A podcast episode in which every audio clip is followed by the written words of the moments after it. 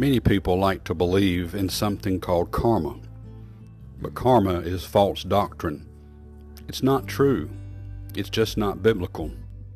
It believes that whatever you do, you'll get the results of it. So if you be good, you'll get good.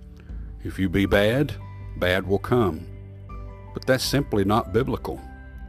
Take, for example, the Christian life, the Christian walk. I'm a living testimony, and I'm sure you are too, that no matter how good you might be, not so good things will come into your life. You're not always healthy, not always good things happen to you, not all good comes to the Christian. Things just happen to you.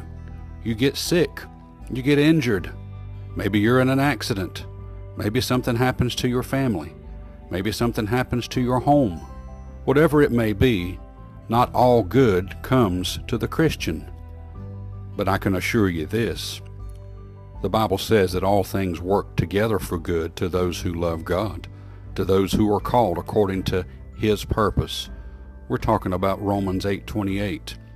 So in the end, not everything is good, but all things work together for good. So don't believe in the false doctrine of karma. It's just not true. Galatians chapter 6 verse 7 is more true. Be not deceived, God is not mocked, for whatsoever a man soweth, that shall he also reap.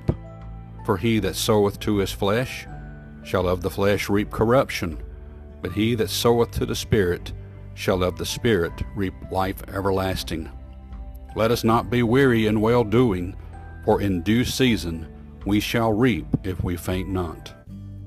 We have to work hard as a Christian, even though the hard work may not always produce what we expect. We have to work hard for the Lord, work hard for others. Put the time in, put the talent in, do what He's called us to do, even if the outcome isn't what we expect. What we expect this side of heaven might not be what is expected in heaven. If we sow to this flesh, we're going to get corruption because the flesh is weak and wicked.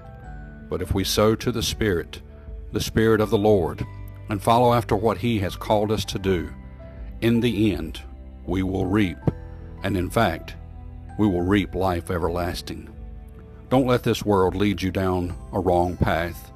Don't let it convince you of things that are false. Stick with God's Word. He'll show you the truth. May God bless you and have a wonderful day.